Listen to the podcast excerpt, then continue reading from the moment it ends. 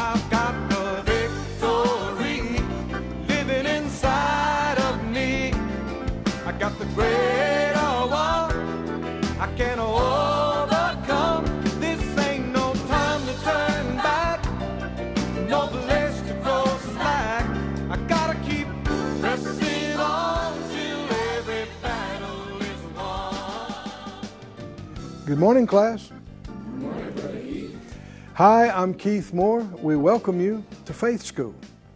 Faith School is the place where my spirit is fed, where my faith grows stronger, and where I learn how to be an overcomer. 1 Corinthians 10 13, that we've been looking at as, as part of our text, it says uh, that the Lord won't allow any test or trial above what you're able to deal with, He will always make a way of escape. There is a way out, there's a way through, there's a way over, there's a way to victory. So when it seems helpless and hopeless, uh, that perception is wrong. There is a way out. Everybody say it out loud. There is, There is a way through. a way through. There's a way out. There's a way. There's a way to win, a way to overcome. And if we uh, look at the right things, it'll allow God to show us that way. If you're just fixated on the problem, then that's how you uh, uh, you crash. You know, as, as a, I'm a pilot, and and they teach you about not fixating on, uh, say, a, a bad instrument or something. You know, you're uh, you're used to relying on certain things, but when you realize uh, something's wrong, something's wrong, you're not supposed to just go, "Oh no, there's something wrong." Look how wrong it is. It is so wrong. Yeah, that's how you go. Boom. you got to go. Okay, we know that's wrong, and sometimes they'll even put a cover over it, so to keep you from, because your eyes will tend to want to go back. Cover it over. Why? That's bad information. We don't need to be looking at that anymore. What do we need to do? Don't figure out what's wrong. What's right? Okay, motor's still running. That's a good thing. All right, wings are still attached. Yay. right? Because we, we still got everything we need to make it on in home. Right? Well, uh, the enemy will try to get you to fixate on a broken something, on a problem something. And he knows if he can just get you to fixate on that, and that's all you think about, and that's all you listen to, and that's all you talk about, you will completely ignore your deliverance and your help from God. And, and if you focus on it long enough, you will just spiral down and, and go all the way down. But no, you have to say, well, okay, I see that. I know it. Cover it up. I'm not pretending it's not there. I just I got to quit looking at it. I got to quit looking at it and, and look up. You know, the Bible said when the uh, when Jesus was ministering at the house, and four men brought their paralyzed friend, and uh, they couldn't find out how to get in the house. I mean, the place was packed out. There was no room inside. They couldn't even get around the door. And so they looked here, they couldn't get in. They looked there, they couldn't get in. They looked, finally, they, they looked up. and they thought, well, ain't nobody on top of the house. And they found their way in. And isn't that such a, a graphical picture? You've looked all around you. Now look up. Is that right? Somebody say, look up, look up, look up. That's talking about look, look up out of all the junk down here, look up to God's answer, and He will show you. Father, all of us agree together as touching this, asking you for the anointing, asking you for grace and help, direction and guidance, answers for right now. And we know they're here. We know they're here in your word. We know they're here by your spirit. And we thank you for giving us ears to hear it.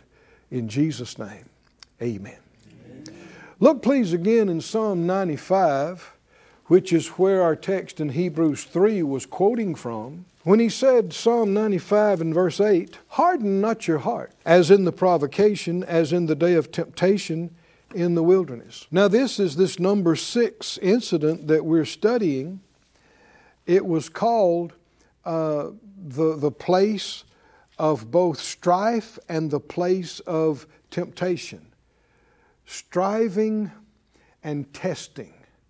And that's what he's referring to. He, he said, when they, uh, they tempted me, he said earlier, the, the provocation and temptation, your fathers tempted me and proved me and saw my work. Forty years long was I grieved with this generation, and said, It's a people that do err in their heart, and they have not known my ways. And we see, verse 11, that, that, that kept them out of what he wanted to do for them. We saw in Psalm 78, it limited what he wanted to do for them. Now, there's a lot of people who just don't believe that. They keep talking about, well, God is omnipotent and God is all knowing and all sovereign. And what, they, what they're trying to say then is that nothing happens except it was His will. And if it was His will for them to go into the promised land, they would have gone in. Because He's able to make them go in, He's, He has the power to do it. Well, He has the power to do it, but the moment you take away somebody's choice and will, and you force them to do something, is that the character of God? Is that the nature of God? And is that what He made human beings to be? No, see, that's, that's changing everything. God really gave us a free will. Because without it, we could not give Him real love or real faith or real loyalty or, or any of these things unless you had a choice to do something else. It means nothing. And He does have the power. He's got all power. But if He overrode our will and, and just, you know what, took our minds over and forced us to think something, uh, then we're no longer a human being. We're something else. Huh? We're some type of organic machine that's being controlled. That's not what's happening. God really did and does and has given us a free will. You can choose to believe Him or not. If you choose to believe Him and listen to Him, it'll please Him. If you choose to ignore Him and reject Him and doubt Him, it'll grieve Him. It'll displease Him, as, as we've been reading. So it's not all up to God. So much of it is up to us. I know a lot of folks don't believe it, but spend some time in this book with an open mind, and, and you, you'll see what we're talking about. Why would he say, don't harden your heart, if he's just going to fix it anyway? right? Huh? Why, why bother with all these exhortations and all, even these requests? And sometimes uh, you hear in the voice of God, He said, Oh, that my people would listen to me. Well, God, can't you do something about it? Not and you still be a free will human being. Not in him still be who he is. If he was the kind of being who would just force you to do what he wanted against your will, how would he be that much different from the devil himself? That's who he is. The devil is a forcer, a manipulator, a controller, a destroyer. Not God. I said, not God. That's not him. Not him at all. He's a good God. He's a gracious God. And one of the greatest things about this whole plan of redemption, if you realize it, it should cause you to love Him with all your heart. What do you mean? He owns us at least three times over. what do you mean? Well, human beings wouldn't exist without Him creating them. Right? He created our parents, Adam and Eve. He created what our bodies are created out of the soil, right? The ground.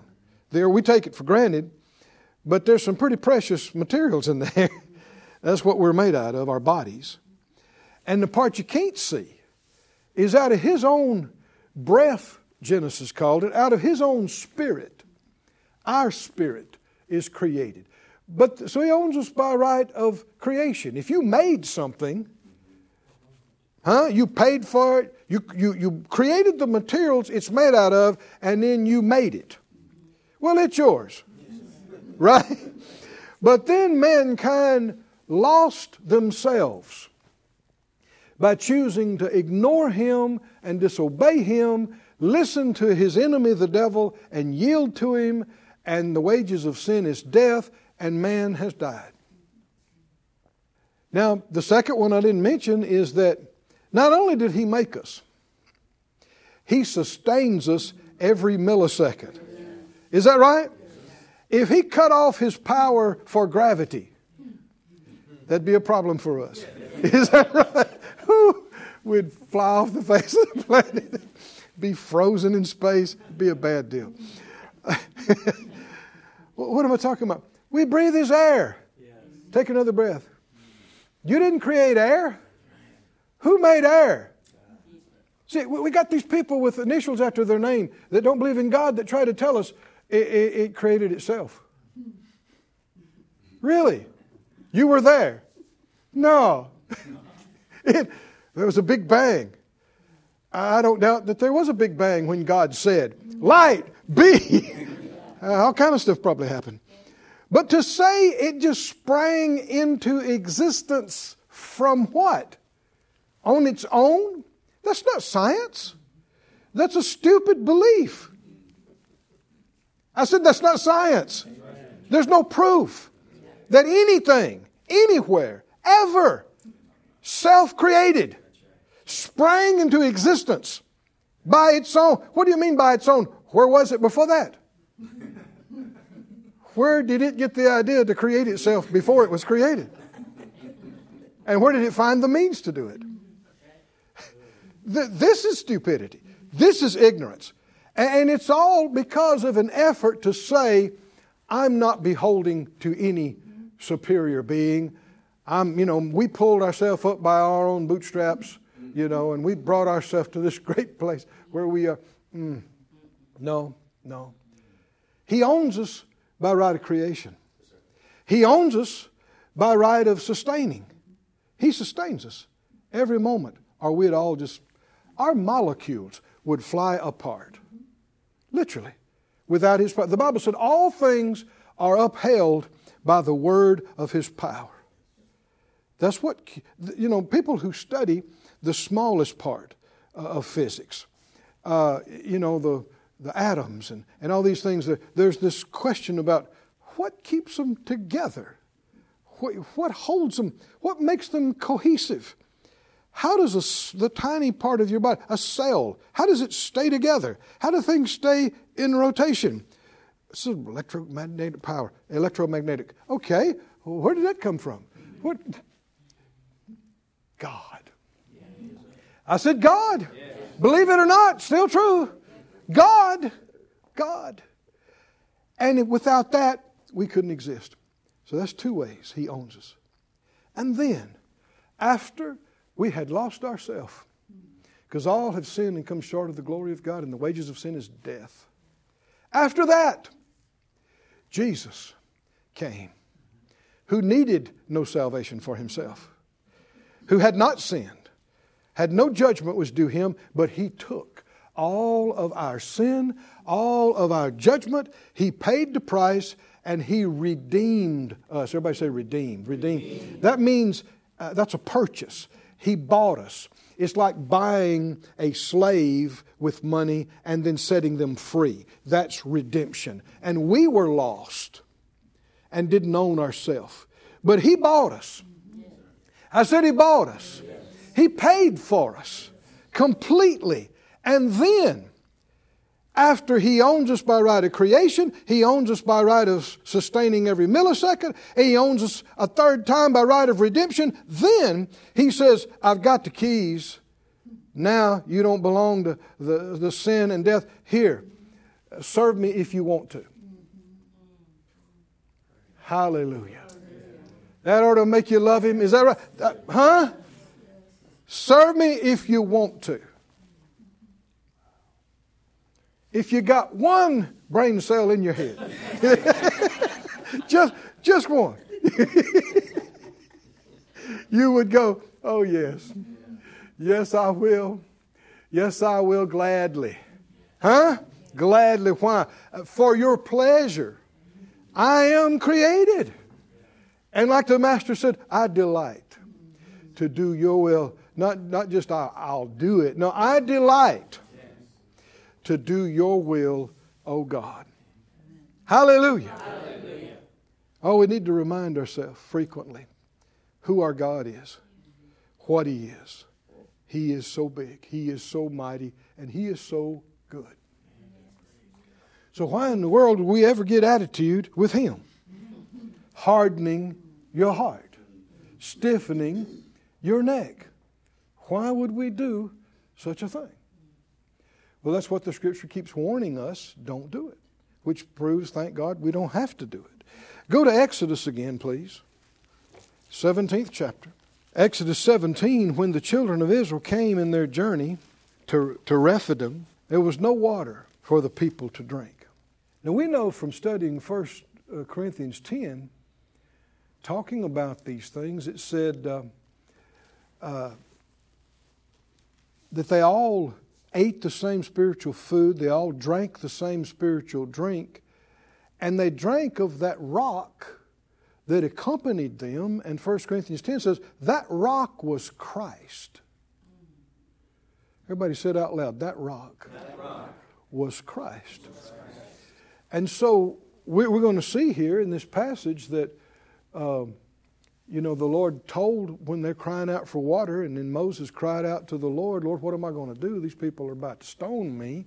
And the Lord told him, Go to this rock, and I'm going to be there, and, and smite the rock with that rod.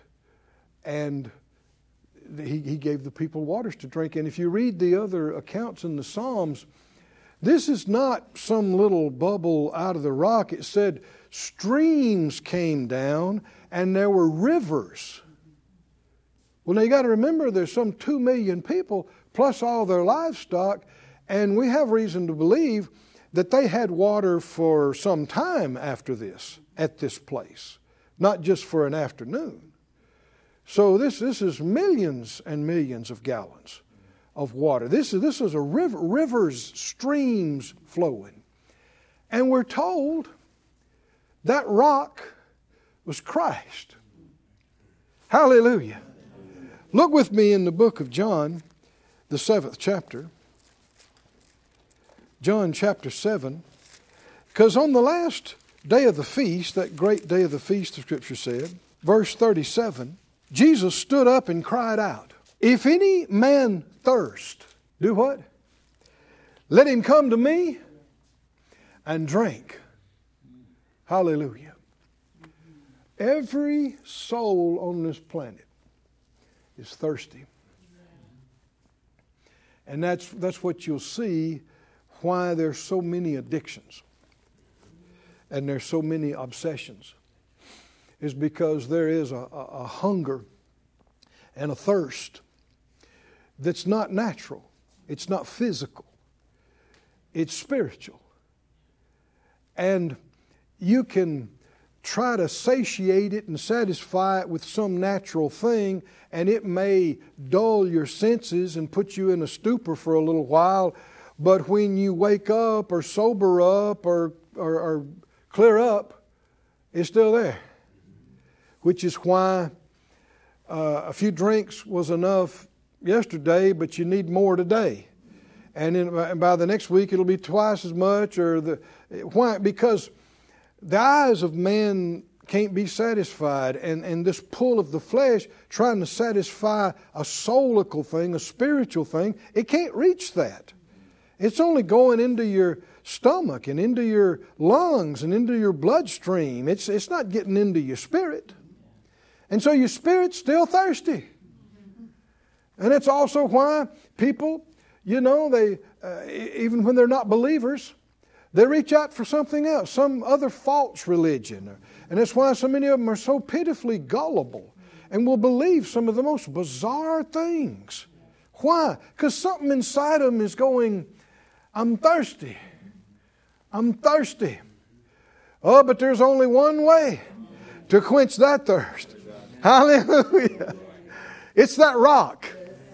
I said, it's that rock that accompanied them way back then. And what a picture it is when the rock was smitten And then out of it starts coming waters, and then not just water, streams of water and rivers of water. Hallelujah. Was Jesus smitten, stricken, smitten, afflicted? He was hit, he was struck with judgment. But out of it came the living waters. Hallelujah that'll satisfy every soul on the planet. If you will come to Him and drink. Oh, somebody say, Thank you, Lord. Thank you, Lord. Thank you, Lord. He said, If any man thirst, don't you like that? Any, any man. Don't care where you're from, what your background is. If any man thirst, let him come to me and drink. And he that believes on me, oh man, is believing important or is it important? I mean, it just, you can't drink without believing. That's how you drink. He that believes on me, as the scripture has said, out of his belly, that's not talking about your stomach, but the inner core of your being, out of his belly shall flow rivers of living water. See, that's, uh, that was portrayed by what happened back here in Rephidim, and it, it happened again later. And you know, Moses, I'm getting ahead a little bit, but Moses got in trouble later because he hit the rock again. and the Lord had told him only to speak to it that time. Why? Why? Because Christ was only struck once. He died once.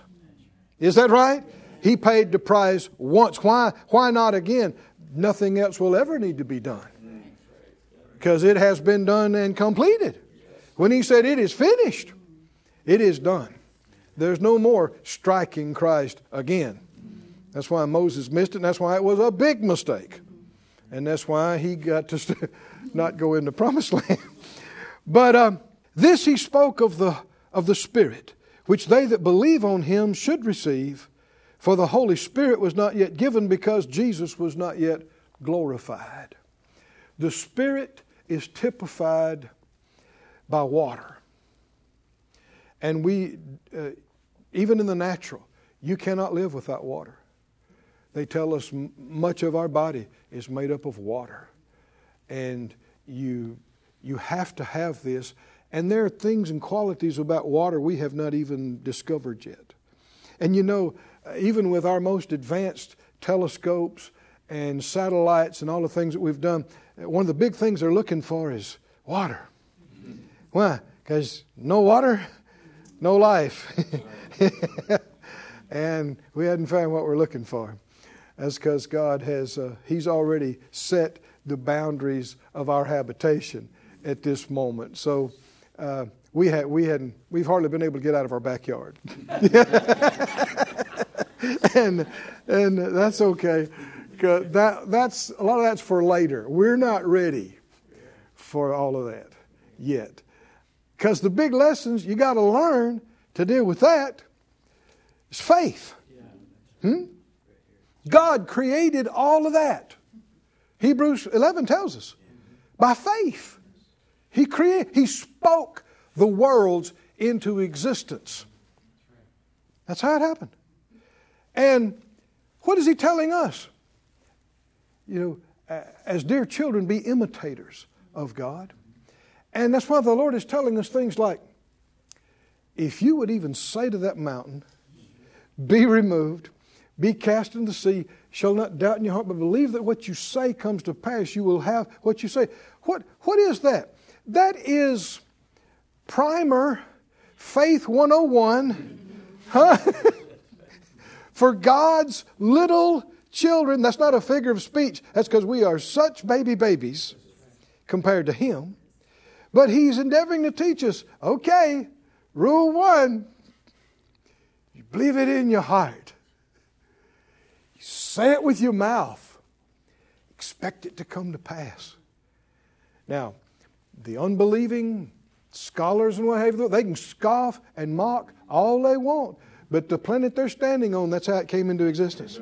The air they're breathing, that's how, that's how it happened. And in time to come, God's going to call on that. He's got big, big plans. He's a big God. He's got big plans. He needs a lot of people he can trust that trust him, that learn have learned his ways and have de- begin to develop in how he does things. And faith is how he does things. Can you say amen? amen. You might say, well, uh, you know, I, what, what about right now? Glad you asked. Right now, like James says, you should be using your words like the rudder on a ship, like the, the reins on a horse. We'd say like the steering wheel on a car. What? To steer your own life. Huh? You should be using faith filled words instead of going, Oh, I don't know what we're going to do. Oh, I can't take another day. That's not going to get you anywhere. You need to begin to say by faith, no matter how bad it feels, I'm coming out of this. In Jesus' name, He's showing me the way. I call every bill paid. I call every need met. Body, I'm talking to you. Be healed. I call my kidneys cleansed. I call my lungs clear. I call my joints healed. You can be, should be using your words right now on these things which would be compared to the cosmos tiny things, but it's where we are. And when you use your faith where you are, it develops, it grows. And after a whole lifetime of this, you're ready for level two. you're ready for, for the next big lessons. And the Lord says, Okay, you've been practicing that on the earth, I see, for 70, 80 years. Good job, good job. Now, let me show you what that was training for. And you're going to go, Oh, wow. And our time's up again today. Everybody said out loud, I live by faith, I walk by faith. I overcome this world by faith. I am strong in faith, giving glory to God. Hallelujah. Well, there's going to be a lot more to see. We're on number six in our study. We've still got, you know, uh, seven, eight, nine of the ten. And then, hadn't said much about it, but there's five more after the ten. So we still got some material. We're not going to run out real soon. Of course, you know, and that's just on this subject. How many understand there's a lot of material here in this, in this book? We got, we're, we're set for the rest of our life on material. So uh, come back next time and tomorrow and, and next week Go back and get the previous lessons if you haven't had those and put that faith into work, into practice. Get your words working for you today. Love you, believing with you. We'll see you back here soon in Faith School.